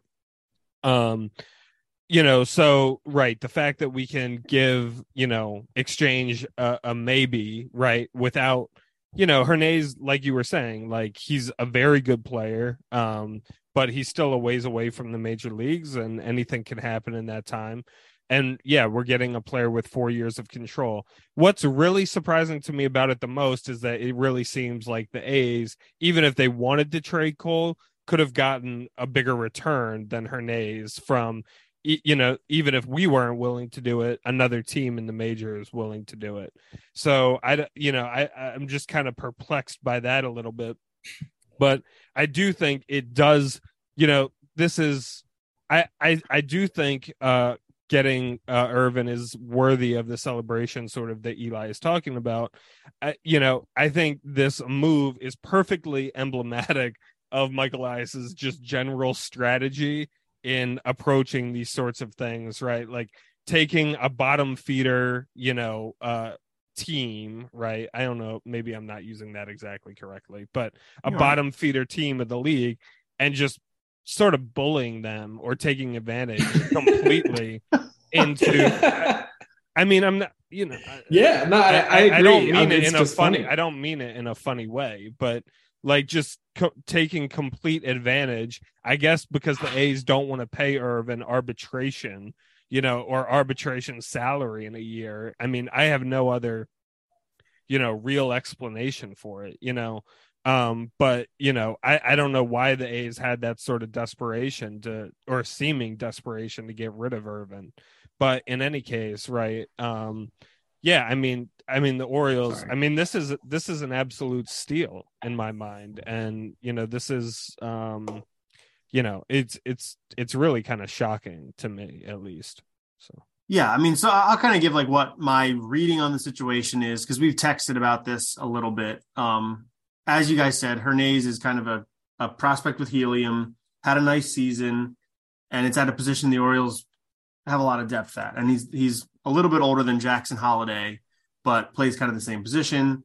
Is a guy that was never probably going to play for the Orioles, regardless if he got traded for the A's. Not doesn't mean he's not a major league, doesn't have a major league future, but just the Orioles setup, he probably was just never going to play for the Orioles. So the Orioles were capitalizing on a player with some helium there. I think the same thing kind of goes for the the Athletics. Irvin has some good numbers on the surface last year, despite some some physical skills like Eli laid out that aren't like super otherworldly. He doesn't throw super hard, doesn't strike guys out, but he doesn't walk anybody either. Um, his splits got bro- got brought up a lot after this trade. Um, Oakland is a massive ballpark, all that foul ground, the outfield's huge, and he pitched great in Oakland. Um, had a 3.07 ERA at home, over 105 innings pitched. Then when he went away from Oakland, he had a 5.26 ERA, gave up 19 home runs in 75 and a third innings. You know, that's an issue. Uh, the, the Orioles are hoping that their park is now more pitcher friendly. It seems like it is, especially for a left-handed pitcher. Um, that he's going to come to Baltimore and uh, and and have some success there. Um, you know, I, I, don't know how it'll go on the road when he goes to Toronto, who's moving their their fences in this offseason, goes to Yankee Stadium, that is notoriously hitters park, uh, Fenway with uh, the Green Monsters like 10 feet away from home plate. Um, it could be difficult for him, but again, that's that's the O's capitalizing on a, on a helium prospect. The A's pro, uh, uh, um, taking advantage of a player that had a nice season and the A's also don't have a ton of prospects. The A's are in a tough situation. They uh, they are bad. Their stadium is bad. They might be going to Vegas. They don't have prospects. So I think anything they can get, they'll take. Um, so I think that's just kind of how it is. But I think yeah, anytime you can trade a minor leaguer for a an established major leaguer with four years of team control, it's a no brainer um, and a huge win for the Orioles. And uh, because again, Hernaiz may make it to the major someday, and he may be a fine major leaguer. It wasn't going to happen in Baltimore, so tough to not really be happy about it.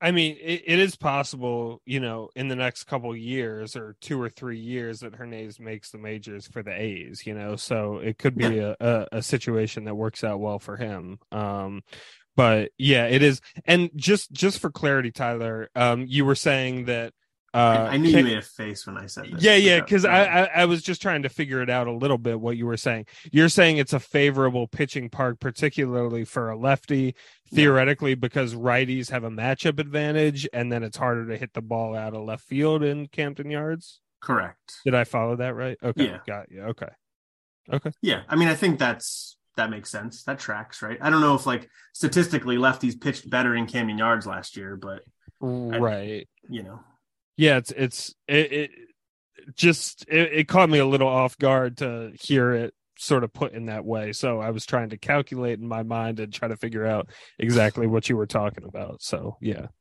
Yes, you nailed okay. it, Jess. Gotcha. Okay. Thank you for I, the explainer. I will also say, like with Cole's profile in particular, I, I, I don't know why I say Cole. Jesse was saying Cole earlier. With Irvin's profile at like Cole just sounds like a last name, that's true, you know. So that's but we're not talking like, about Gerrit Cole, you know. It's right, like, right, yeah. His name is probably Nicholas, I guess, and he goes by Cole. I don't know. Interesting. Well, I think never thought about that, but yeah, Sen- Senor Irvin. Uh, what he does in particular is he actually like, despite the low velocity, does like to elevate his fastball a bit. So I don't know. You know, if he can continue to do that on the outside half of the plate to a righty, you know, to his arm side, then I, yeah, I think that tracks that it's going to be tough to pull the ball. It's going to be tough to wrap around and for righties to really live in their power alley in left center. Um, so hopefully we can continue to develop that and continue to like keep him effective there, I guess. By yeah. living living up and away and you know, with his fastball, with his four seamer. Yeah, and I mean he threw how many innings did he throw last year? I'm looking at up 181 innings. You know, that not and he did 178 and a third the year before. So with him and Gibson, you potentially have 360 innings right there. I mean, that's yeah. huge. And they're not going to be like they're not going to be Cy Young quality innings, but that just solves such a huge problem. And if John Means comes back mid-season, now you've got like a very clear, like I think three, four, five type of core there. And then Grayson Rodriguez is a two, maybe, and you go and trade for Shane Bieber mid-season. That's what that's what's going to happen. Um, so that's what the Orioles did do this offseason. Here's a quick list of things they did not do, at least not on February 1st, 2023. they did not sign or trade for an ace type of pitcher. They did not add a significant bat to the lineup unless you count James McCann or Adam Frazier as significant bats. They did not trade away Anthony Santander or Austin Hays or Cedric Mullins for that matter. There was some chatter about that. They did not trade away any of their top prospects, and they did not sign Rutschman, Hernandez, or anyone else for that matter to a long-term extension. Henderson, Henderson. Yeah, who, who is Hernandez? Hernandez. I can't read. He meant Henderson. Henderson. Her, there's a Gunnar Hernandez. Hernandez. Gunnar. I mean, you, you you just said Hernandez. We were talking about Hernandez. So then, Thank yeah, you. yeah, yeah. Thank we'll you. I appreciate that. I we'll let you off the hook. Yeah. um, but those are the things the Orioles didn't do. Um, if you guys want to expand on any of those, you're, you're free to. But I think it's here where we maybe give like a grade for the Orioles off season. Um, the one thing I will say, uh, just just to comment on that real quick, I mean it's yeah. good because like we're here, so when we when any of us make like an error like that, you know, we're here to pick it up, as opposed to like on MASN when one of the guys, like one of the announcers, makes an error, and like you know they just let it slide and they just keep going like it like they, it never happened like the other guy never jumps in or the other person never jumps in and it's like hey oh you you yeah. meant you know like they just pretend it didn't exist and like just keep moving forward like come on now yeah but um we are anyway, clearly know. better than the professional broadcasters on exactly that, that's right. that's what i'm trying to say here yeah so um yeah, I don't know, Eli. Do you want to start addressing any of this? I mean, we, I mean, really, all of this. I'm ready is, to give all, my grade. All, all of yeah, this. We've been talking about this, this for a minute all of this is worth addressing, honestly. I well, mean, but, but, you give a grade. So, you so give important. a grade, and if it's if it's a bad grade, explain why it's a bad grade, or and you may hit on these points. So, Jess, do you have a grade in mind you want to give? I mean, yeah, I, I mean, I think I'm right in line with Connolly, like around a C ish. You know, like it's okay. fine, it's good, it's slightly, you know, it's it's slightly encouraging. I think it's satisfactory though. Yeah, I mean, I think. Hmm, well, yeah. Does does that push it down to the D range? I don't know, but I mean, but but I mean, I do I, I do think it, it is pretty clear that the Orioles, the 2023 Orioles, will be better than the 2022 Orioles. I do think that, and I do believe that. So that's why it's at least passing. You know, I mean, I guess it the grade slightly depends on like what metric we're assessing them on you know like but but yeah i mean right like there was there was clearly no ambition right? Um there was no creativity there was no uh uh drive to to to get an a on this project of the off season. So um you know that's that's why you know it's sort of lackluster i gotta say. Okay so, but you're going with a C, like a seventy-two percent. Yeah, yeah, If, like a if, C minus. Yeah, yeah. If if our if our uh, you know Cole Cole, uh, went back to saying Cole. Yeah, Cole Irvin. I mean, is probably our most exciting acquisition, and it's a three or four starter. You know, I mean, you could argue, I guess Kyle Gibson is is more exciting, but I think, um, I think Irvin is more exciting because of the the age and and the length of the con the the years of control. control. Yeah. yeah, yeah. So, um, yeah, so that's why I think he's the most exciting. Uh, but right, I mean Cole Irvin. I mean, come on now, that's that's the best the Orioles can show us. You know, like that's, right, so, that's so disappointing. Yeah. Make it a percentage. Where in the seventies are you? okay, I'll say I'll say seventy four. Yeah. Okay. Wow, just below average. Yeah. So yeah, so like in my mind, you know, like C perfect seventy five is right in the middle. F is bad. A is good. So yes, for me, that's how most of them go. I think that's how it usually works. so yeah. for me, I'm like, I'm a solid. I'm going 78. You know, I am in the C plus range. I'm not like at the very tippy top of it, but it's, uh, yeah, you, you know, like like Jesse said, I think that this team is better than the you know, than the 2022 Orioles. I think that we have more depth. I think that, yeah, I, I, think we're like actually in a pretty good spot stepping into this year. I think those couple pitchers moving into the pen are going to make our pen, you know, like really, really strong once again. I think that we won't have struggles that we saw. I don't know, you know, Joey Krehbiel will probably be back, but he doesn't need to pitch so often. Um, you know, I think our I think our pen has a bit more depth. Um, I, I, think that's a good thing. I think our infield has more depth. Um, I, I think that everything looks fine. That said, yeah. you know, like as Jesse said, there was no ambition to go get an A on this project. It like you could have gone. I remember I talked about it, and if you signed Nimmo, Verlander, and Rodon or something like that, you know that was a hundred million dollar increase and you still have a payroll less than the orioles highest so it's like you know the orioles had the ability to do unbelievable ungodly things this year and really put themselves in a position to immediately jump into contention and open up a window in the AL East and we did not do it. Yeah. And that like is disheartening, but it also doesn't change the fact that we made some I don't know. We use the word incremental 75 times in this, but we made some incremental upgrades. Um, so got to give them slight positivity for that. Yeah, I think I'm a little lower on it than you guys, mostly because like I, I like the Irvin trade. I think it is a good trade. I don't know that it takes the Orioles up a level. You know what I mean? I think it does like support things, but I I view them as a little bit closer, like more of the same of what we got, maybe a little bit better than like the a little bit better than like the Tyler Wells sort of pitcher we've had that maybe would have been the five starter without him. But so I, I think I'm more like a 70 71 for them um, because I agree with what you said. They're better now than they were at the end of the season, but there was just so much more potential. This team, this team does not feel like a World Series contender to me, which you won 83 games last year. The schedule this year with the competition of the of the schedule should be easier for you. So that alone should give you another couple wins. If you go and get an ace starter, that maybe gives you another five, you're into the 90 win range. Like there was so much potential. And instead you did like the bare minimum to get by. It could so, have been yeah. turned into a World Series contender. Right. right exactly. Yeah. It, it, if you if if I was evaluating vibes points, I definitely would have deducted a couple. I was trying to be as like non-fan as possible. Yeah. And say like they did good things, so they have to be above average. But at the same time, yeah, like it, it was totally, totally different. Sure. That's fair. I mean, yeah, I guess, I, you know, depends on what average is. Like, I think a lot of teams this this offseason stood pat and did had awful off seasons for like no discernible reason. Like I don't know what the White Sox did.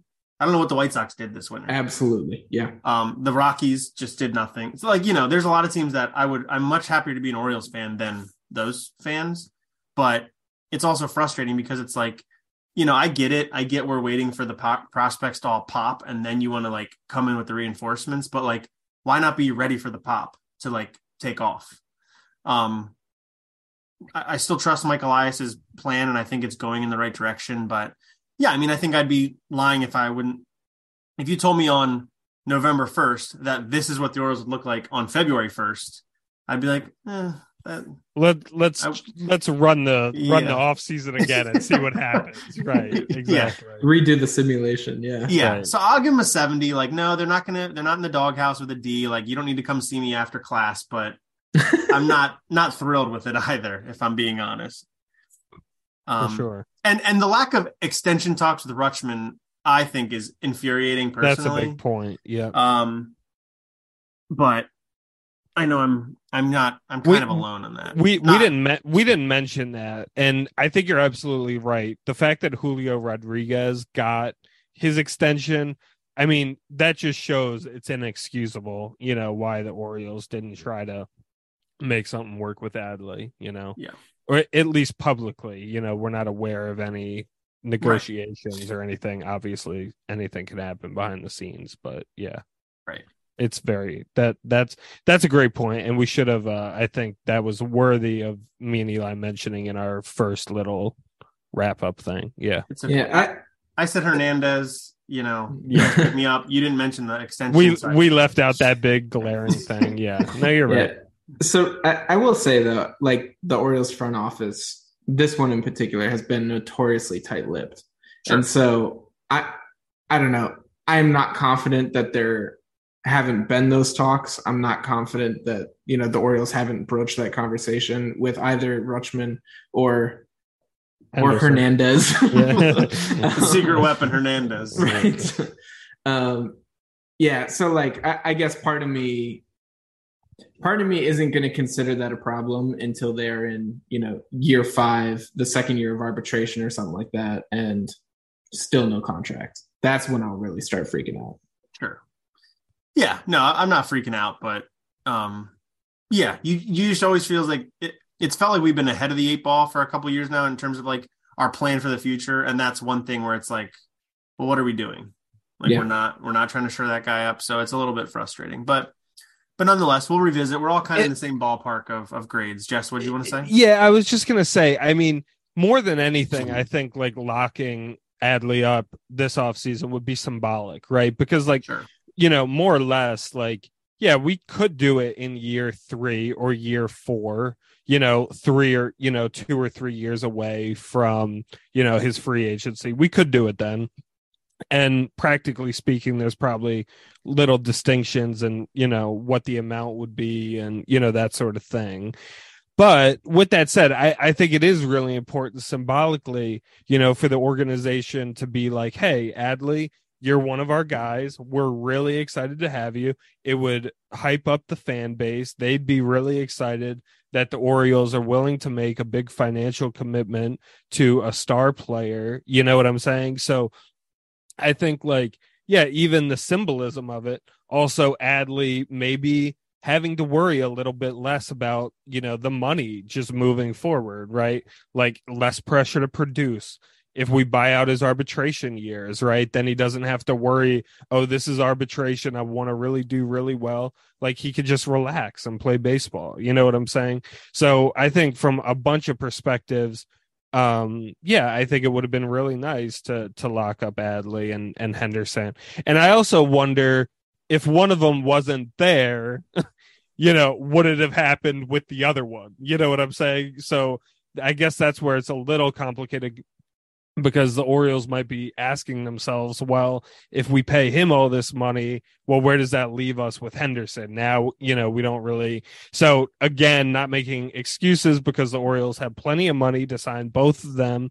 You know, I want to be crystal clear about, you know, not letting them off the hook and letting their cheapness you know, letting their cheapness slide. You know what I'm saying? So they have all the money they need to sign both of them to long term, you know, deals without cheaping out on them and without pay- not paying them what they're worth. Right.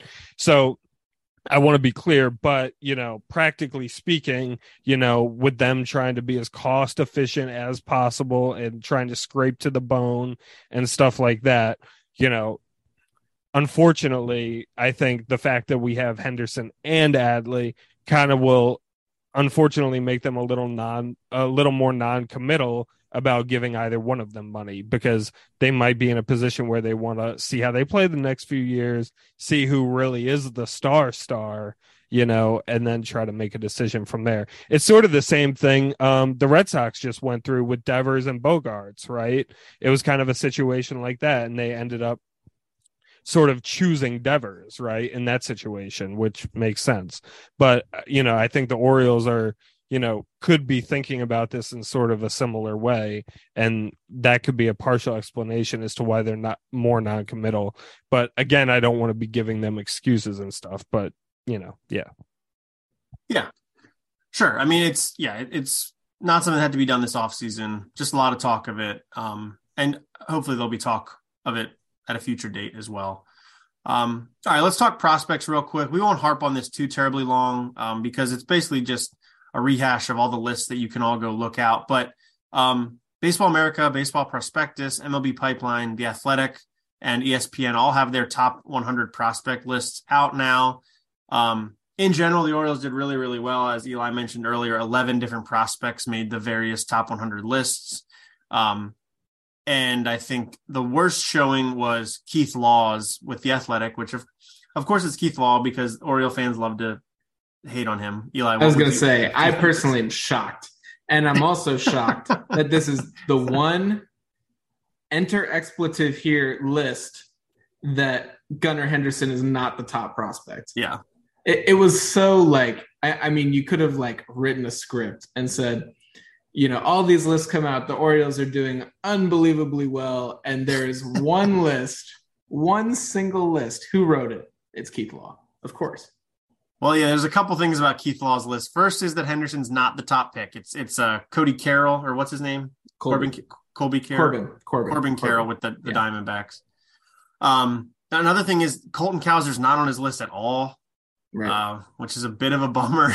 um, there's uh, and is he leaving somebody else off too? Um, well, the, you know, there's just a big like discrepancy, right? I mean, Cowser is 38 on one, 40 on another. So I mean that means yeah. Keith, Keith Law has them like sixty. It's it's not a ten, you know, uh number swing. It's a it's a sixty number swing. Right. You know? So the, the lowest that Cowser is on any of these other lists is number forty one. Yeah, and I, I will I will give Keith Law credit. He did list Cowser like he was the first person in his just missed the cut list, and he's concerned about his performance against lefties, but there are plenty of people on those lists with pretty significant split, platoon splits that just like whatever. Anyway, sorry, Tyler. Sure. Please continue. no, I mean this is kind of what it is. It's sort of like an open-end discussion on it. I mean, yeah, it's you know it, that's one thing I will say about these lists is that as far as I understand it, Keith Law is the only. I mean, not Keith Law. I'm sure you know talks to scouts and and front office folks and all that when he's compiling his list. But at the end of the day, it's Keith Law's list versus like Baseball America, Prospectus, MLB Pipeline is like a combination of a couple people's opinions. So there's some of that, and like if Keith Law just doesn't doesn't really like something about a prospect, like that's his prerogative. And also, what I should say is like, you know, if he's 101st or whatever, if that's how you want to view it, like the first guy off versus 40th, there's probably not as huge of a discrepancy there as like what we might think between like all players and you know, you know, I, am just I'm trying to defend Keith Law a little right. bit. I, I just want you to stop being honorable and fair and reasonable in this conversation, and instead just like dig into it with the rest of O's fans. You, are basically saying they're not big talent distinctions between number 40 and number 100, and I I think that's that's valid. Yeah, no, I yeah, Tyler is absolutely correct. And Keith Law knows a hell of a lot more, but excuse oh, me, sure. excuse my mouth, a lot more about prospects than I do. And, you know, yeah. like has actually spent time watching video of all these guys in ways that I never have. So, yeah, yes. when I give him a hard time, it is purely that. But that said, Gunnar Henderson is the top prospect in baseball. Corbin Carroll is fast. That's lovely. He's fine. Well, but... I think that that's the fact that I didn't even know what Carroll's first name was at the beginning is very indicative of like my knowledge level to Keith Law's knowledge level. he knows the first name of all the players on the list. He does. So he definitely does. Um, and then that's the same to be said about Kiley McDaniel at ESPN. That's he used to be at Fangraphs, but this is his list that again I'm sure he consults with people. But uh, you know, opposed to what Keith Law's got, where he has a few Orioles not on the list or or lower ranked. Kiley McDaniel loves the Orioles. He even has Cade Povich at 54th on his list. Cade Povich is not on any other lists, but 54th. That's the one of the pitchers the Orioles got back in the Jorge Lopez deal with the Twins last year. Um, Povich's numbers with the Orioles once he came over weren't all that great. So right. that's kind of what I'm talking about when you like the secret sauce and the Orioles just know what they're doing. There's something in his numbers that Kiley McDaniel likes, and it's indicative of how the Orioles develop pitching. And that got him up to 54th on a list where I don't even know if he was in sniffing distance of any of the other ones. Um, I don't know Eli or, or Jesse if you guys have any thoughts on that ranking, but that stood out to me. Yeah, I, I mean that was encouraging to me. I also definitely noticed it. Um, it, he was also the only one who had nine prospects from the Orioles uh, in his top 100. But yeah, Povich, like I, I don't know. We talked about Darell Hernaiz as a guy who had helium.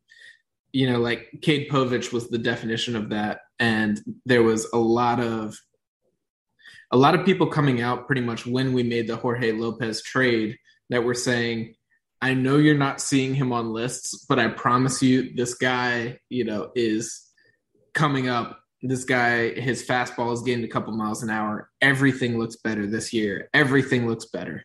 And um, to kind of see that validated, at least in one spot, uh, is definitely encouraging to me. I, I, think Kiley McDaniel does a really great job. Uh, I've been reading him since he was over at Fangraphs, so definitely, yeah, I agree with it. Um, I mean, agree with it as something exciting. Not saying I agree with it as in like that's where I'd put Cade Povich, right? Um, but yeah, I, I, I don't know. It, it was exciting to me. Uh, a little bit of validation from, you know, the pain of losing Jorge kind of in the end, it's like, okay, well, maybe it'll mean something.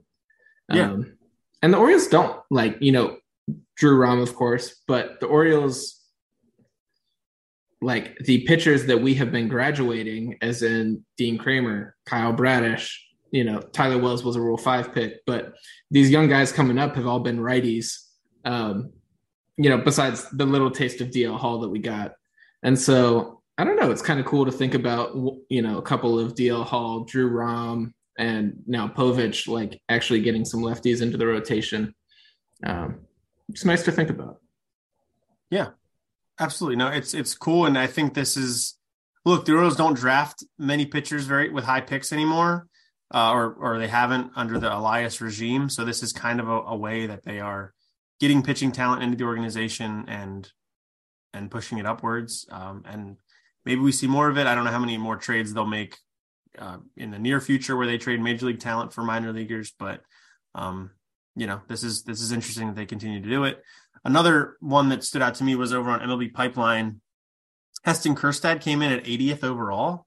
Uh, you know, Heston Kjerstad had a rough start to his career with the myocarditis, didn't play for over a year, had his first uh, major his first taste of professional baseball last year it was so so. Didn't show a ton of power, but um, was handling himself down in Delmarva. I, I guess he'll start maybe in Aberdeen or maybe Bowie this year. I'm not sure, but encouraging that pipeline sees enough from him to get him back on the top 100 because I don't think he was there um, at certain points last year. So pretty cool.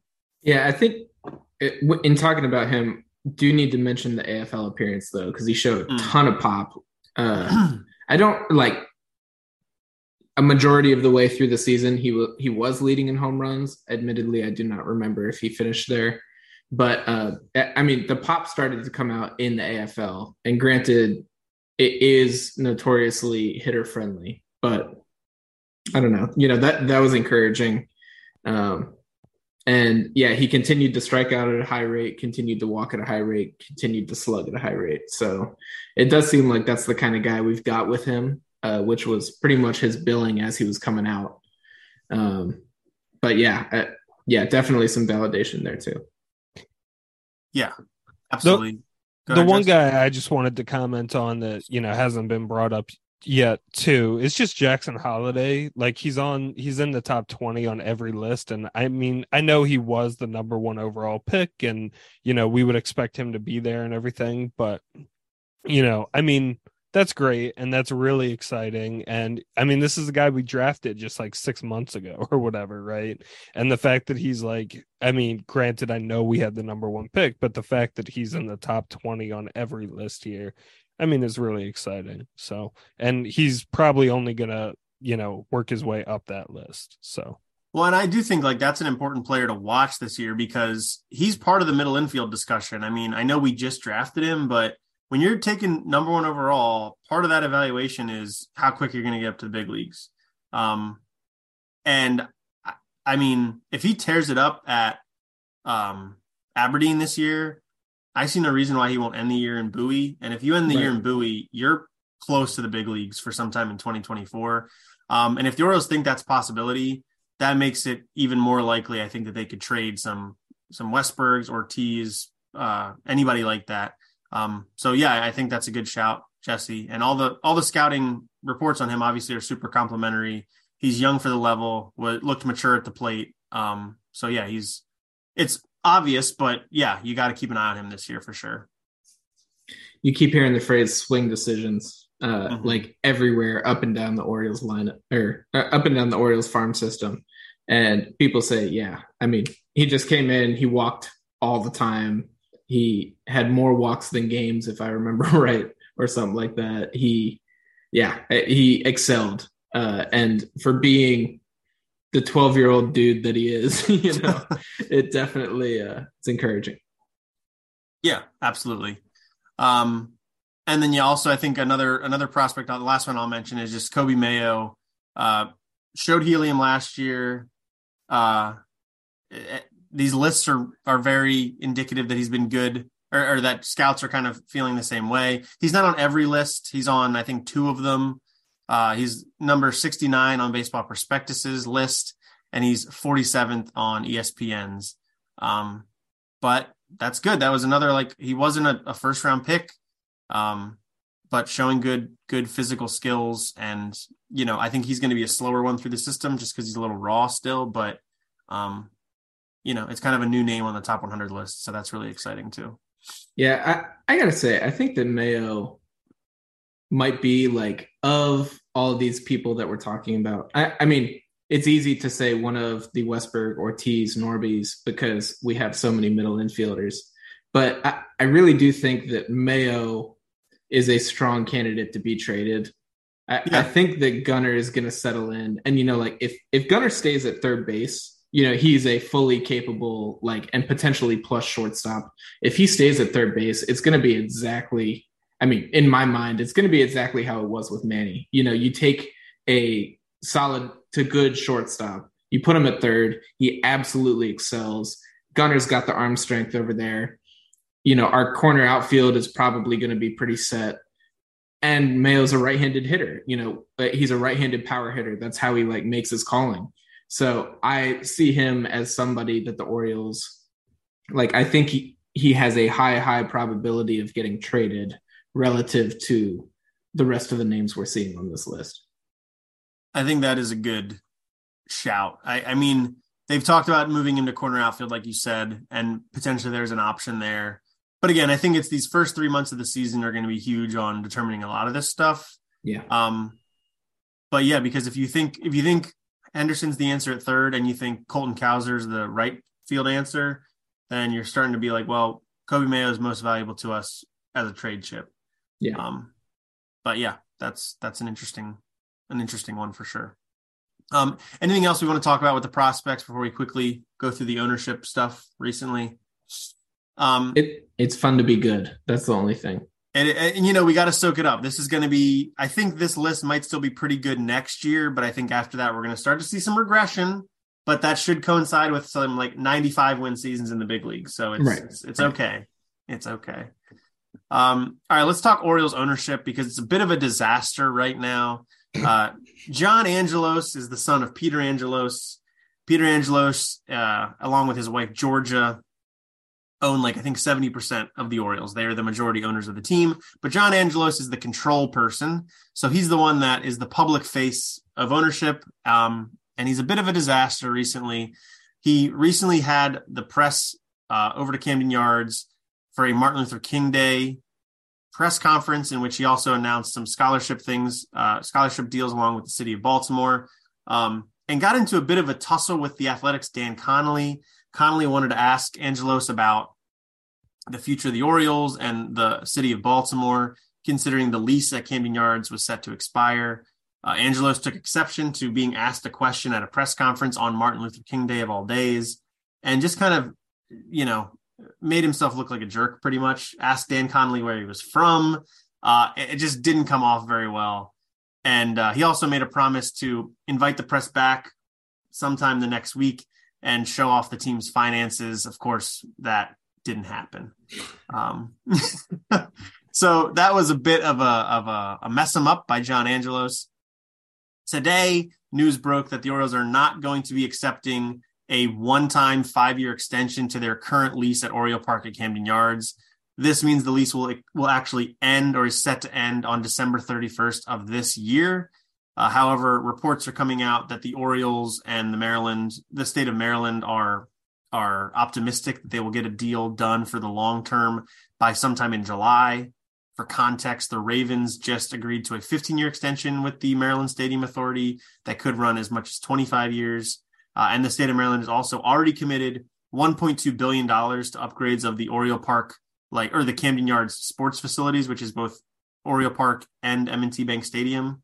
So I don't exactly know what the negotiation is here, but clearly Angelos is not happy with how things are. And then finally, the MASN money settlement may be coming to an end. There's a court date for March in New York where a judge is going to determine if the Orioles do, in fact, owe the Nationals $100 million in local TV revenue. Um, the Nationals are currently up for sale, and that sale can't really be finalized or really move forward until this settlement is sorted out. Um, so we got a lot going on with the Orioles ownership, guys. How are we feeling about the Angelos family and how they're running things? Uh, Eli, maybe I'll go to you first. I don't know. To me, you know, like they are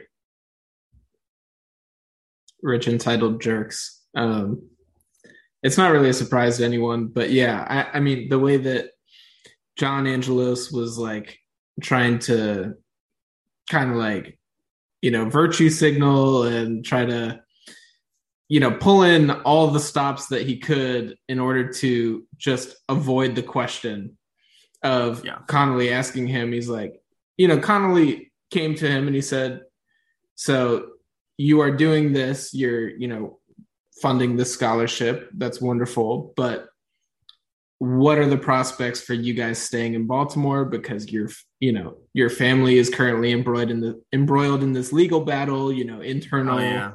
And I forgot to say that the, the, the, brother is suing Louis is suing John and Georgia. exactly. Forgot about and, that part.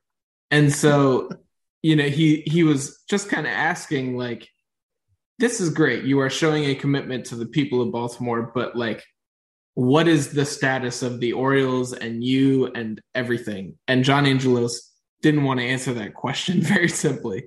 Yeah. Um, so yeah, I mean, he started like you know pulling out all this stuff to try to I don't just try to avoid the question. He didn't really come to anything coherent. Like you said, he was like, you know, Dan, Dan, are, are, are you from Baltimore? Are you are you from here? And meanwhile, he lives in Nashville, you know, and Dan Connolly is semi-local, you know, like from just up 83. So th- there's a he's lot. He's covered of, the team for forever. Like right, he's, he's probably in Baltimore like half the nights of the summer. Yeah, right. He'd been writing, you know, for the Baltimore Suns probably since Jesse and I were born. Before he went to the Athletic, it, it's all like I don't know. It's kind of ridiculous. And then today, with them, you know, declining this five year extension, you know, it just kind of sh- it comes off as kind of I, I, don't know. It just comes off as smug and like, yeah, I'm gonna, you know, ignore the ramifications of this and just try to go for leverage and just you know try to extend the contract and get a better deal and et cetera, et cetera. So, yeah, definitely not particularly happy. Um, and then on top of all this, you know, we talked about not signing Carlos Rodon. If you gave Mike Elias the purse strings to sign Carlos Rodon, I'm sure he would be more than happy to. Yeah. You know, you know, I don't think that I don't think there's ever been a GM in history who said, you know what, no, I don't want more money. I would like to operate with this smaller payroll. You know, yeah. it, it's a he's definitely handcuffed and constrained by ownership, um, and we um, should fault them for that too. Jesse has a problem. I, yeah, well, I, I just don't know how clear that is. Like, I'm not sure it's that binary, right?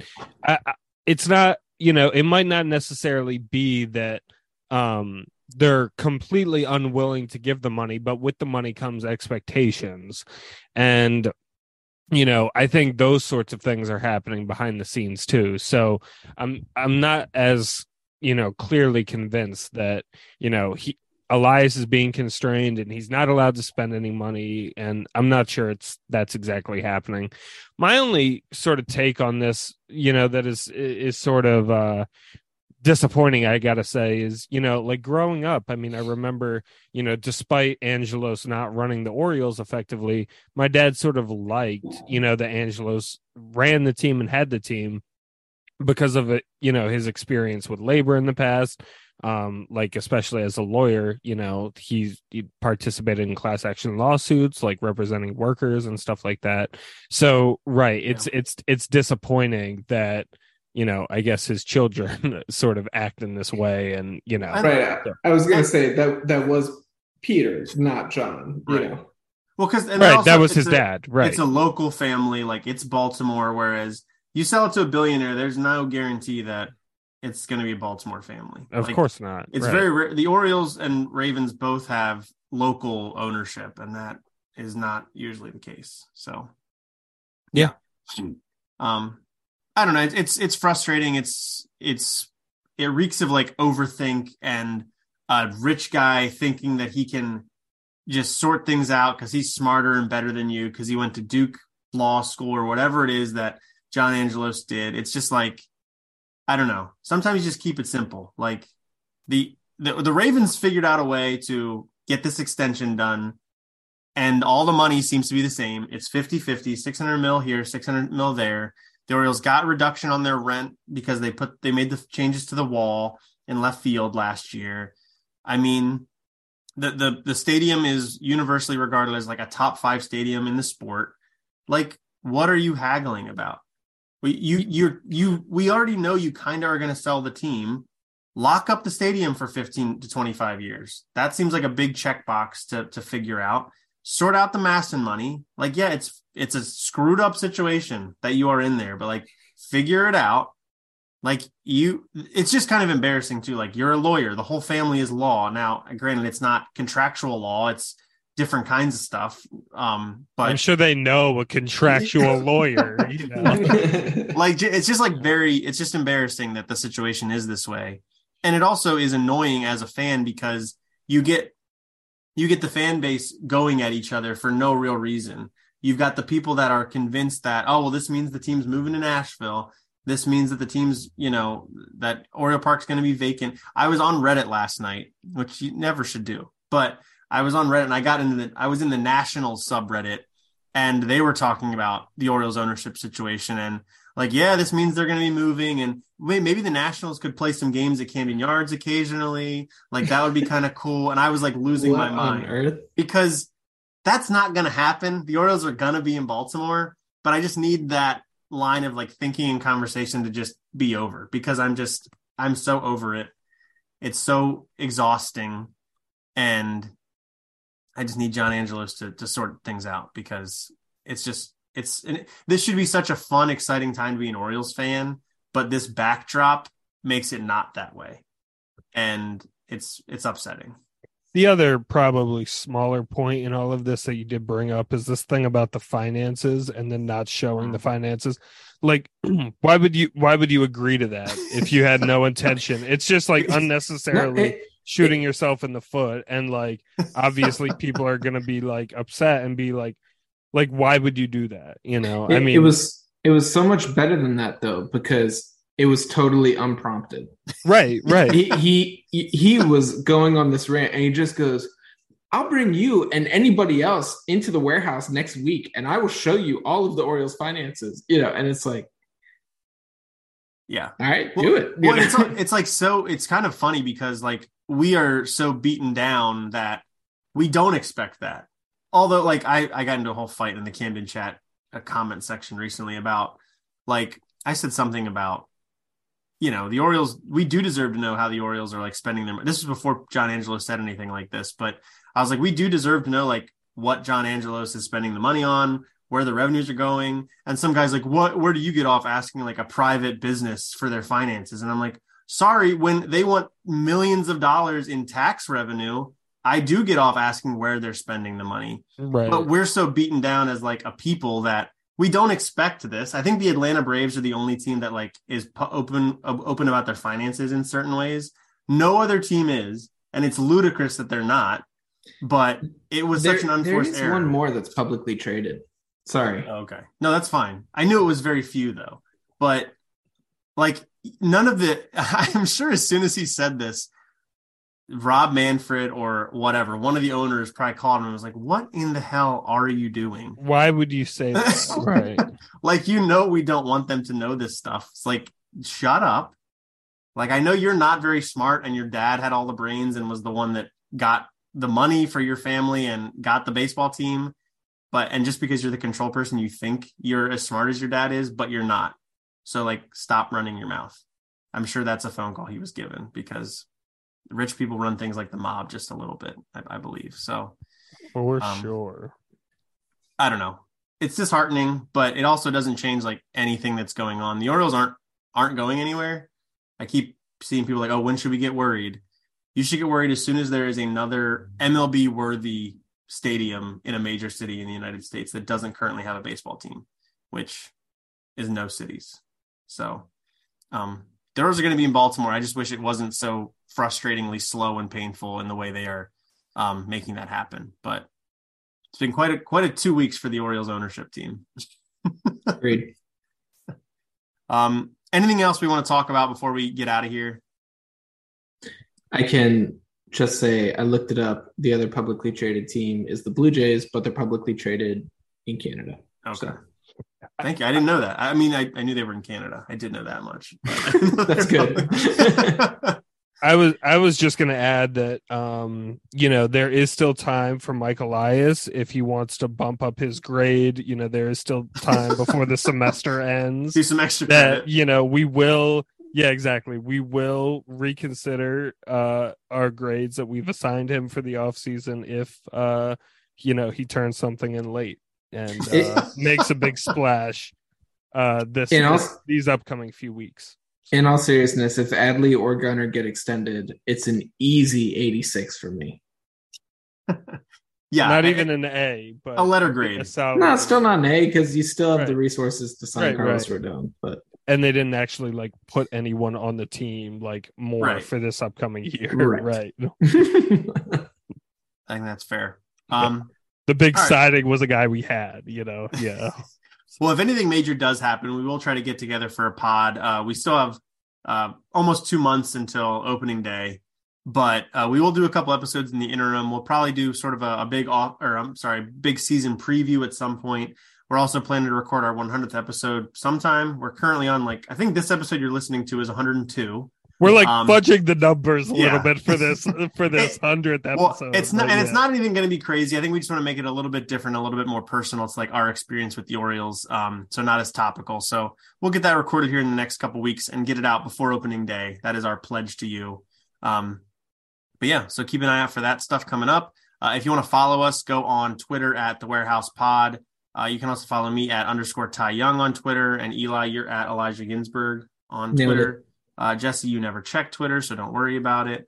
Um, you can also subscribe to the podcast on Spotify, uh, Apple Podcasts, anywhere else you get your podcast. If you go to our Substack, the warehousepod.substack.com, you can subscribe to us via email and we'll get emailed to you. Uh, we'll also occasionally put out some blogs and stuff if we if we want to, or if we're feeling fancy.